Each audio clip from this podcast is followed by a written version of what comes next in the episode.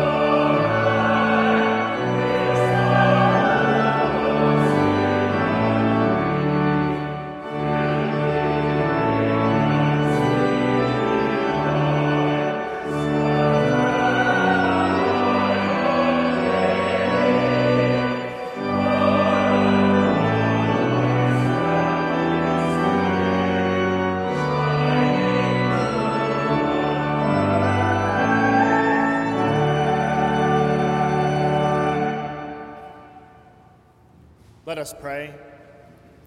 Almighty God, you have given your only Son to be for us a sacrifice for sin and also an example of godly life. Give us grace to receive thankfully the fruits of this redeeming work and to follow daily in the blessed steps of his most holy life. Through Jesus Christ, your Son, our Lord who lives and reigns with you and the Holy Spirit, one God, now and forever. Amen. Please be seated. Father, you are always present. Forgive us for not reflecting your faithfulness. Jesus, you are always self giving. Forgive us for living for ourselves. Holy Spirit, you always lead us forward. Forgive us for holding back. Let us offer prayers of silent confession as we meditate on the singing of the Kyrie.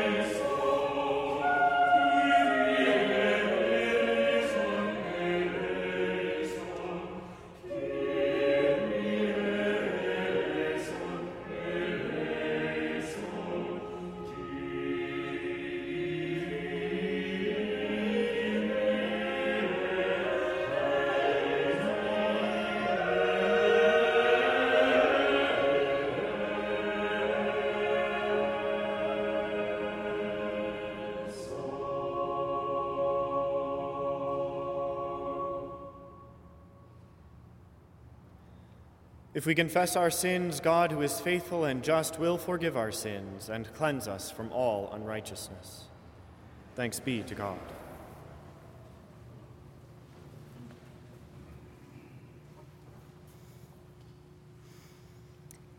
Here now a reading from 1 Kings, where Solomon encounters the divine in a dream and awakes into wisdom.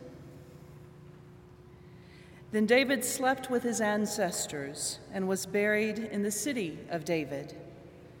The time that David reigned over Israel was 40 years. He reigned seven years in Hebron and 33 years in Jerusalem. So Solomon sat on the throne of his father David, and his kingdom was firmly established. Solomon loved the Lord walking in the statutes of his father David. Only he sacrificed and offered incense at the high places. The king went to Gibeon to sacrifice there, for that was the principal high place, and Solomon used to offer a thousand burnt offerings on that altar. At Gibeon, the Lord appeared to Solomon in a dream at night. And God said, Ask what I should give you. And Solomon said, You have shown great and steadfast love to your servant, my father David, because he walked before you in faithfulness, in righteousness, and in uprightness of heart toward you. And you have kept for him this great and steadfast love, and have given him a son to sit on his throne today. And now, O Lord my God, you have made your servant king in place of my father David, although I am only a little child, and I do not know how to go out or come in. And your servant is in the midst of the people whom you have chosen, a great people, so numerous they cannot be numbered or counted. Give your servant, therefore, an understanding mind to govern your people, able to discern between good and evil. For who can govern this, your great people? It pleased the Lord that Solomon had asked this. And God said to him, Because you have asked this, and have not asked for yourself long life or riches, or for the life of your enemies, but have asked for yourself understanding to discern what is right. I now do according to your word. Indeed, I give you a wise and discerning mind. No one like you has been before you, and no one like you shall arise after you. I give you also what you have not asked, both riches and honor all of your life. No other king shall compare with you. If you will walk in my ways, keep my statutes and my commandments as your father David walked, then I will lengthen your life. The word of the Lord. Thanks be to God.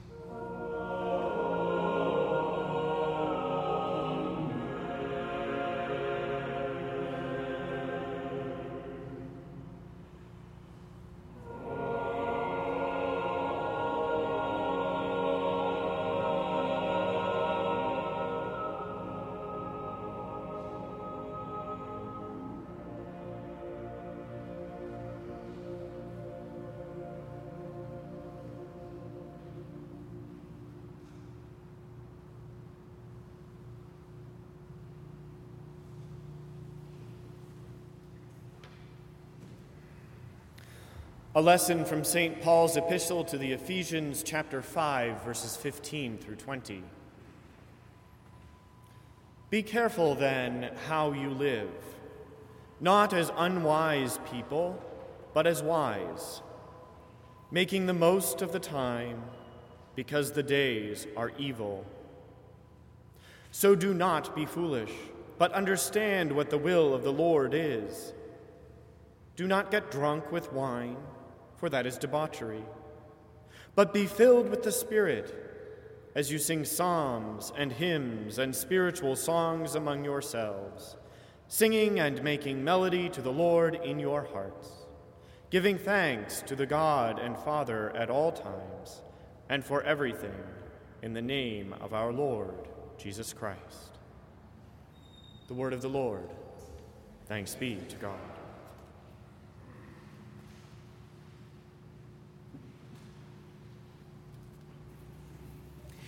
Please join me in reading responsively Psalm 111 with the antiphon.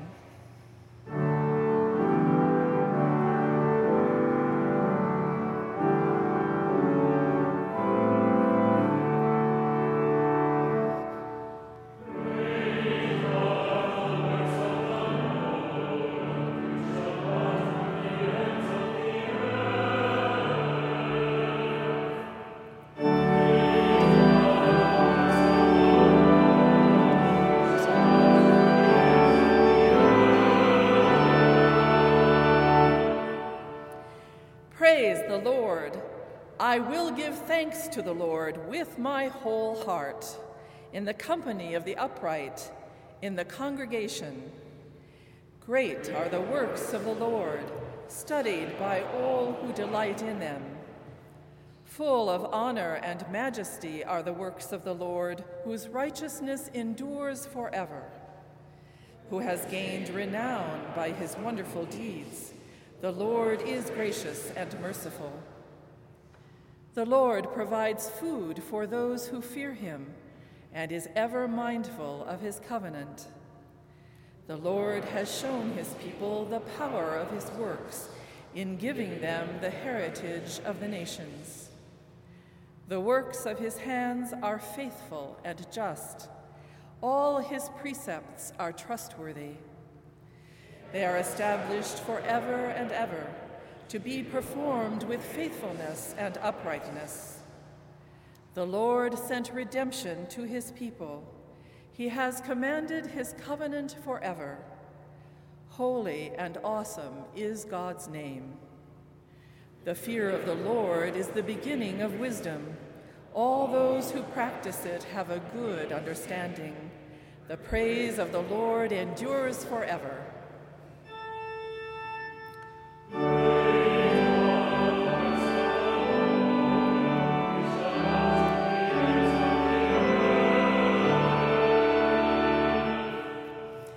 And now, beloved, rise up in body as you are able, but certainly in heart, for the singing of the Gloria Deo, the reading of the Gospel, and the singing of our hymn.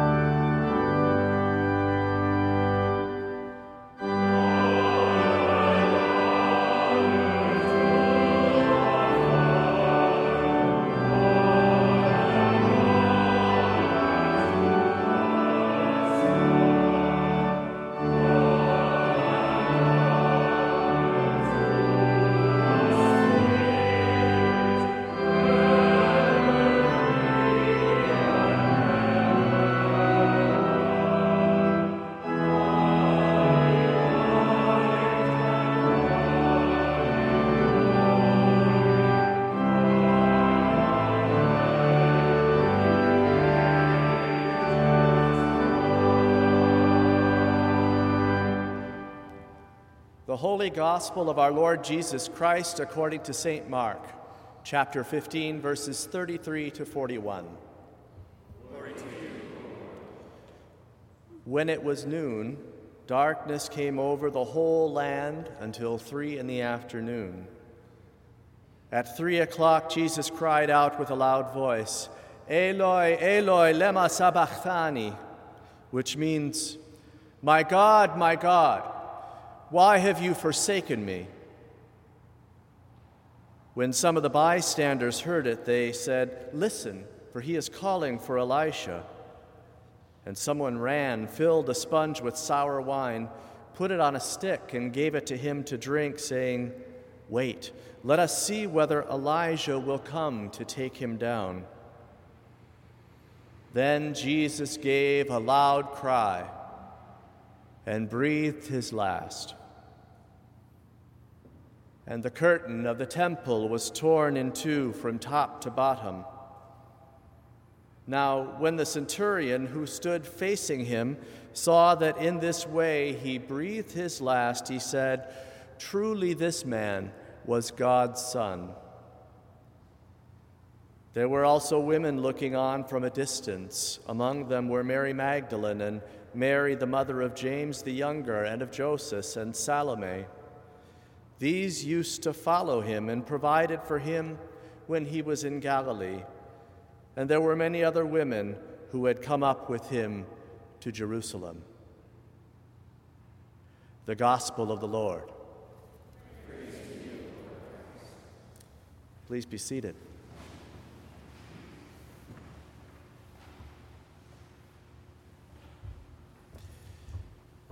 Today is the next to last sermon in a series of sermons called Apocalypse Then. Many of you have been listening patiently for about a month and a half to sermons about the meaning of the apocalypse and apocalyptic texts. And so today, with this final, next to last sermon, I can definitively say the end is near. Apocalypse Then has been a series of sermons devoted to understanding what apocalyptic texts meant in their own day as a prelude to hearing what they might mean today. A series like this is needed because we live in a culture fascinated by the more lurid and spectacular features of apocalypses. The four horsemen of the book of Revelation, rapture texts and being left behind, or the cosmic conflagration of Armageddon. What we've been uncovering in these sermons is that apocalypses have actually influenced a lot of New Testament literature beyond Daniel and Revelation including Paul's letters and the Gospels themselves. In fact, to speak of Jesus as resurrected from the dead is already an apocalyptic claim. Over the last several weeks, this series of sermons has helped us to see past the more spectacular facade, to see how apocalyptic has affected the way we Christians speak our good news. Last week, I made the case that we need to think carefully, not just about what apocalypses portray, but what they do. Apocalypse comes from a Greek word meaning to reveal, to unveil. The proper focus of apocalypses and of any apocalyptic writing is to reveal something about God and God's purposes. In fact, what they reveal about God is usually disclosed as a way of gaining a transcendent perspective on a difficult situation or a living anomaly. It can be tempting to read the more spectacular features of apocalyptic writings and fixate on those more vivid characteristics like seven seals, the end of the world, or beasts with mysteriously numbered names. We miss the point spectacularly, however, when we don't get at the purposes of those apocalyptic writings. And that purpose goes deep. Apocalypses do what they say, they reveal. And they reveal God amidst difficult circumstances. So today, with this next to last sermon, we turn not to an apocalypse but a gospel writing profoundly influenced by apocalyptic ways of thinking. Mark's gospel and the death of Jesus in chapter 15. I intend to recount the death of Jesus and highlight its apocalyptic character. Now, as many times as we've heard this story, we might think this idea to be counterintuitive. We usually associate the death of Jesus on the cross with Lent. Jesus' death is usually about my personal sin, my guilt, and Jesus' heroic sacrificial endurance of pain and torture for my sake. For as long as we can remember this Lenten orientation to Jesus' death, has always been personal and had no trace of this cosmic end of the world stuff. The cross is Lent, and Jesus' death for me. But apocalypses, well, we've always imagined they're something quite different. But as soon as we look closely at our text, Mark 15, we see already that Jesus' death does not really conform to expectations. And this is just as true today as it was in the ancient world. In fact, Yale professor Adela Yarbro Collins helps us by comparing Jesus' death in Mark to other understandings of death in the Greco Roman world and in the religious orbit of early Judaism and even the Christianity that emerged out of it. Professor Collins points out that the Greco Roman world placed much stock on stories of what they called noble death. The classic example is the death of the philosopher Socrates. We may recall that that great philosopher ran afoul of the leaders of the city of Athens. Socrates was accused of impiety and corrupting the youth of his city. As a philosopher, Socrates intends to lead a consequential life. He has questioned openly the assumptions of his fellow citizens and invites them to open dialogue about the truth that they claim to know. But, having alienated them in the pursuit of that truth, Socrates willingly accepts the verdict they give Socrates should die. In a surprising scene, refusing all attempts at exile, Socrates willingly drinks the hemlock that kills him and he does so in a way that freely and openly welcomes death in the presence of his students. The death of the philosopher, accepted freely and willingly, becomes a type in the ancient world of noble death. While not parallel, well, well, not identical, there is an interesting parallel to be found in the literature of early Judaism and emerging Christianity.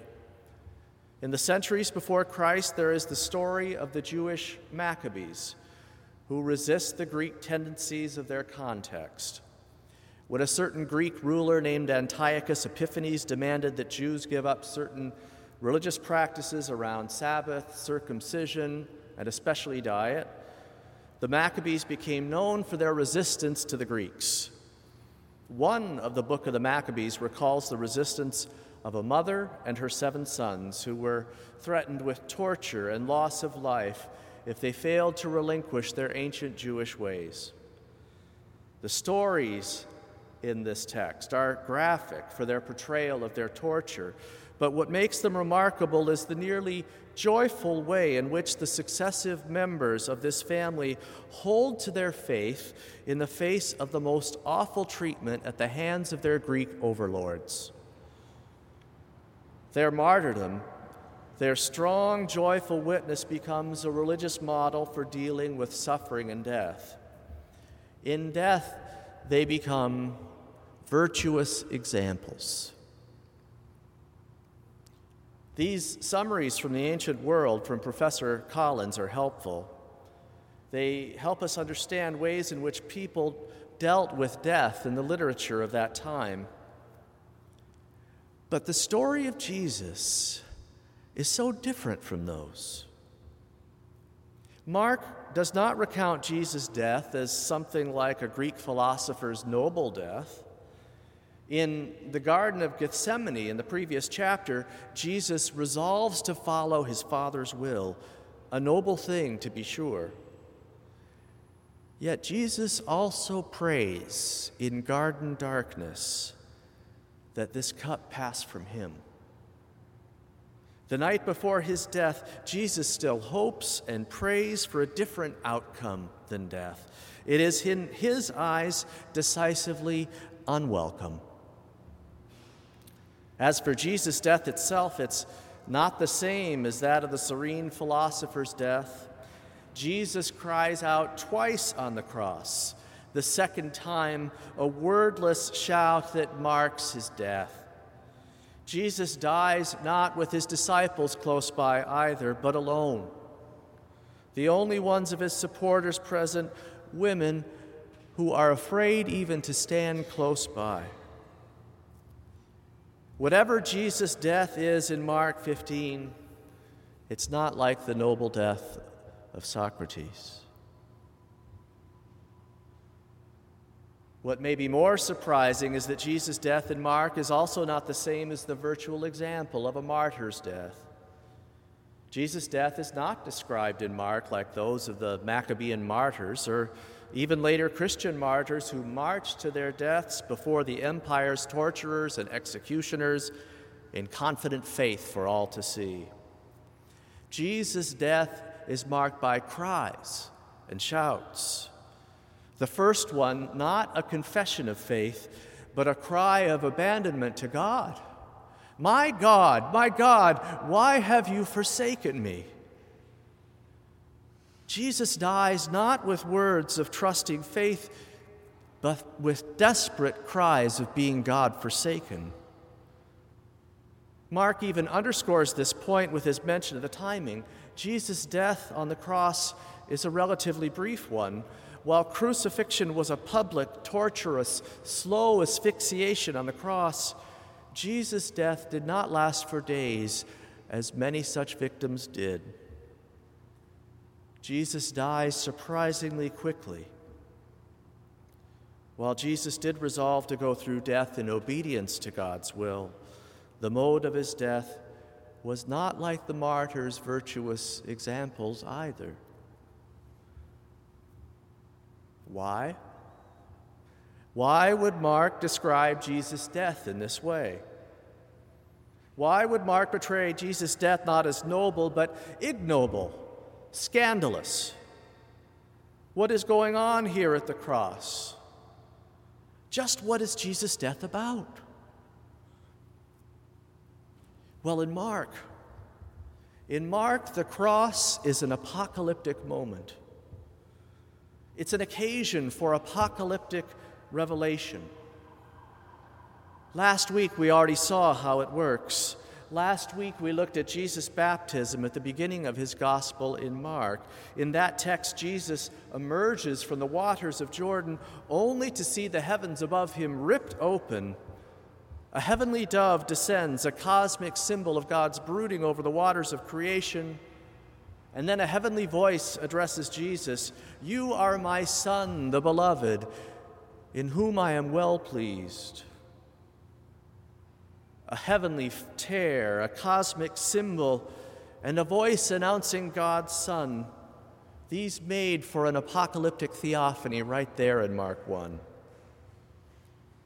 Well, now, here at the foot of Jesus' cross, Mark describes the scene of Jesus' death.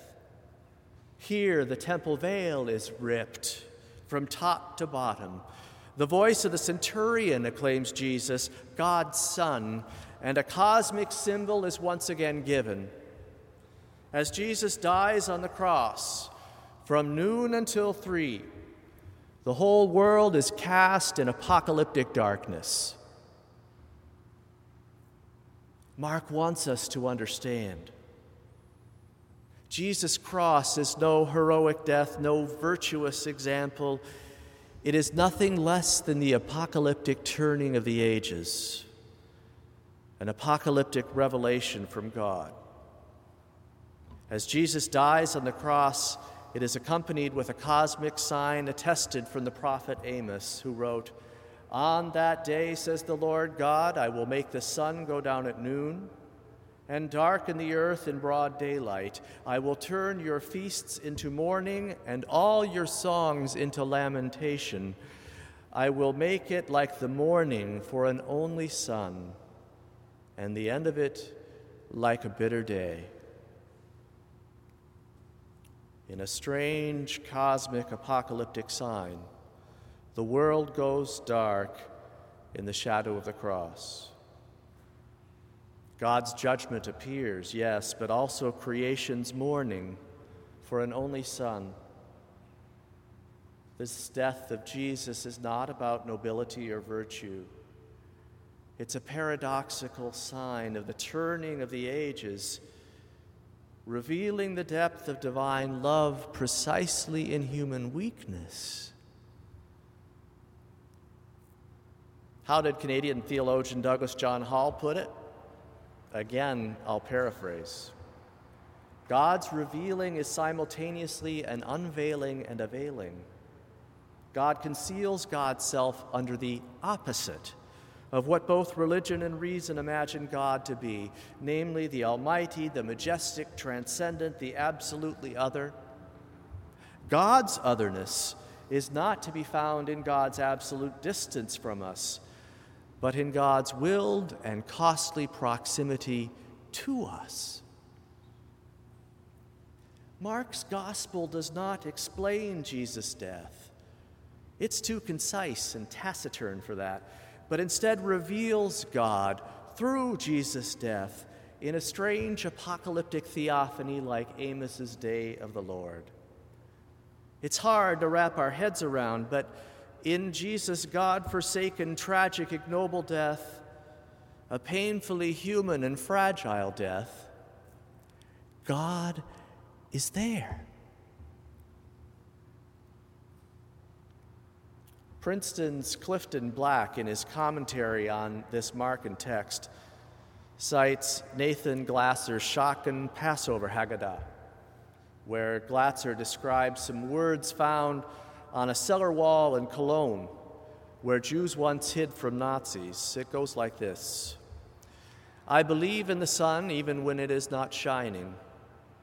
I believe in love even when feeling it not. I believe in God even when He is silent. According to Mark, Black says, so also did Jesus believe at the moment of his death.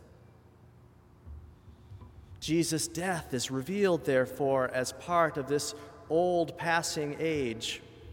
For three hours, darkness reigns on earth at noon. Jesus' death is judgment, it is cosmic mourning, it is the final rage of a creation gone awry. Then, when Jesus dies, the darkness has already receded. The temple veil rips as a sign of the boundary breaking God's changed relationship with humanity. And the centurion, the Roman centurion of all people, confesses faith in Jesus as God's Son. Mark's apocalyptic portrayal of the cross looks like this whatever signs of newness, of God's intention to remake the world, emerge from these deep shadows of the incalculable revelation of the cross. This also means we need to put aside some of our traditional theologizing here. Mark's portrayal is not about satisfying an angry, wrathful God. Mark's story is not about moral examples to be followed. It's not even necessarily about paying a ransom to the devil.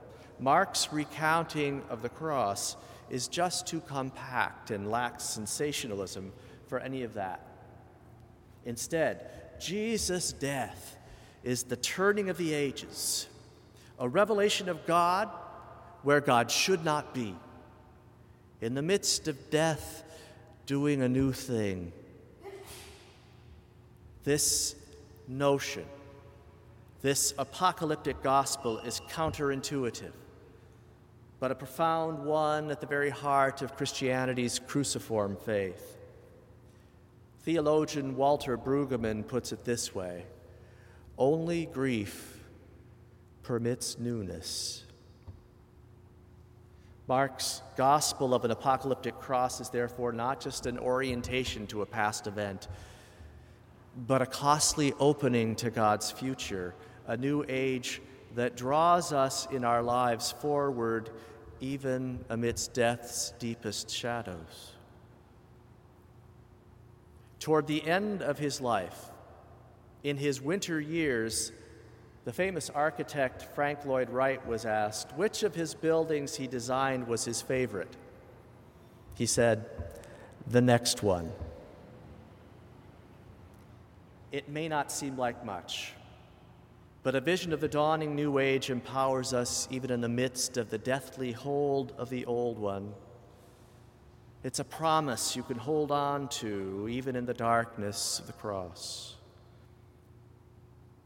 In his book on the Christian funeral, Emory's Tom Long recalls an interesting practice of resistance among slaves in the 19th century. Long writes During the time of slavery in the southern United States, slave owners were known to take Bibles away from slave preachers, fearing that the biblical message was stirring up insurrection. There are moving accounts of these preachers standing beside open graves and leading funerals reciting scripture from memory while holding open folded hands as if they were cradling a Bible. Well, seems all we have is a promise and open hands. Yet I suspect Jesus would understand. When he cries out on the cross, he laments before God his own abandonment my God, my God, why have you forsaken me? The words he uses are the familiar ones from Psalm 22. In that moment, we see Jesus sharing in the most radical, God forsaken state of what it means to be a human being in the face of injustice, abandonment, and death. Yet, as Professor Collins points out elsewhere, Absolute despair, she says, is actually a retreat to silence. Jesus shouts, yes, but he shouts to God. Jesus cries out, yes, but he cries out to God. Jesus speaks words of God forsakenness on the cross, yes, but he speaks them to God. In doing so, his lament itself is a form of holding on to the promise. His complaint to God makes no sense unless he holds up the promise to God and asks, Is it still good? Is it? The cry, the shout, the God forsakenness all belong there because lament is the flip side of a life lived according to the apocalyptic promise. In his book, Meditations of the Heart, BU's own Howard Thurman expanded this idea even further to include human encounter with death as a whole. Thurman writes The glorious thing about man's encounter with death is that fact that what a man discovers about the meaning of life as he li- lives it need not undergo any change as he meets death. It is a final tribute to the character of an individual's living if he can die unshriven, but full blown as he lived. Such a man, says Thurman, such a man goes down to his grave with a shout. At Jesus' death, at his apocalyptic death, things are revealed for what they really are. It's not about nobility or virtue. It's about the turning of the ages and the strange, mysterious place that speaks from death and yet bears witness, shouting witness to the promise. It is the strange, shadowy place of God's new creation.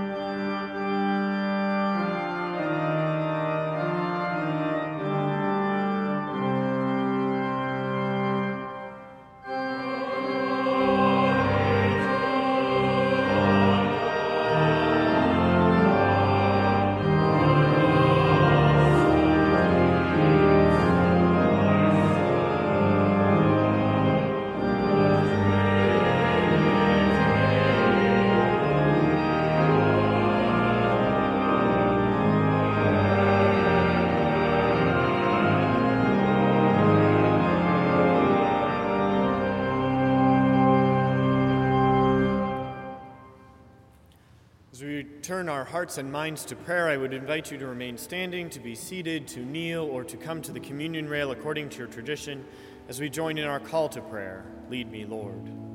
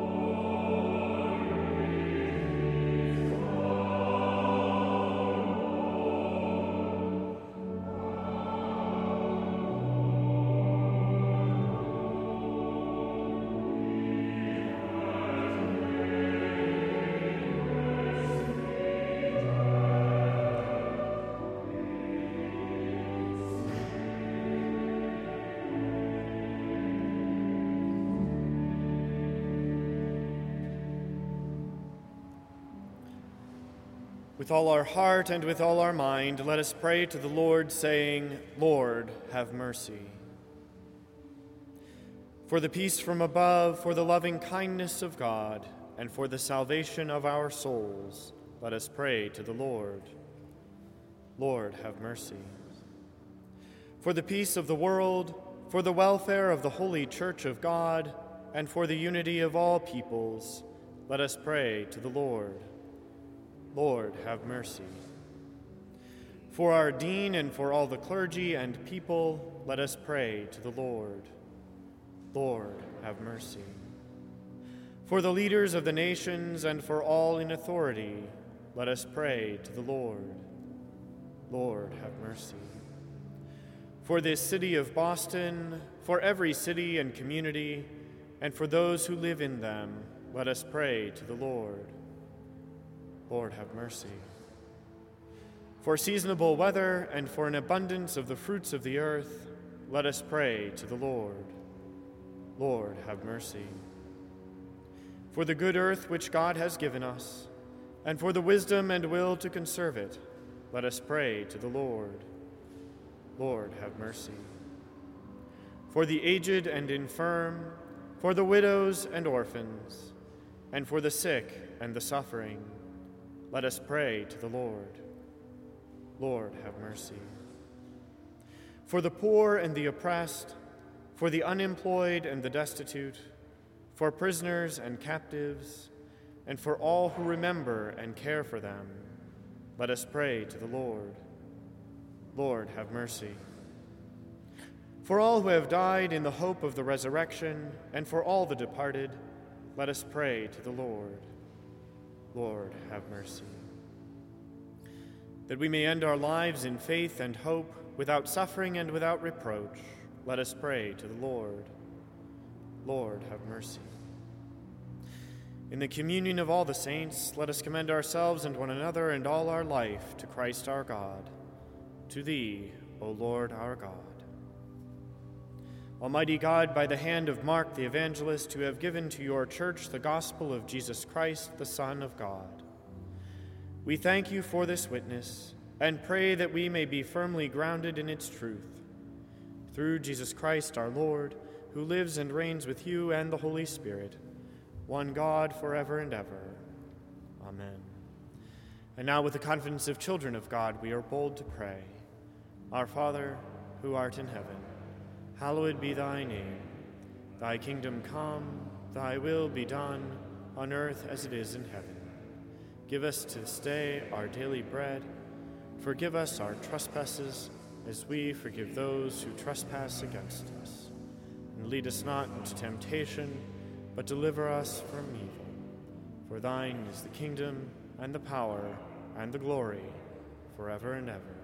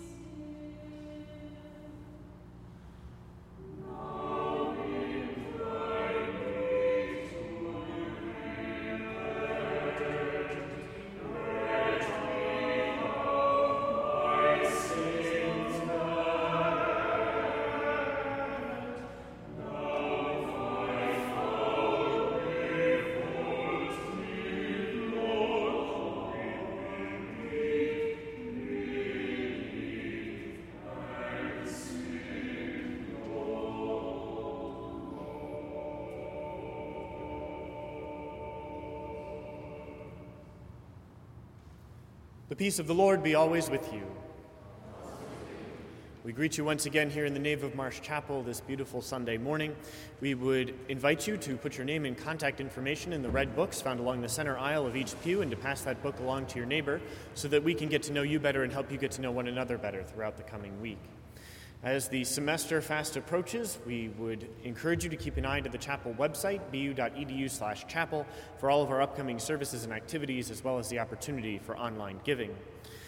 We would invite you to meditate upon Ludovico da Viadana's setting of Psalm 33, Exultate Justi, as the ushers wait upon us for our offering this morning.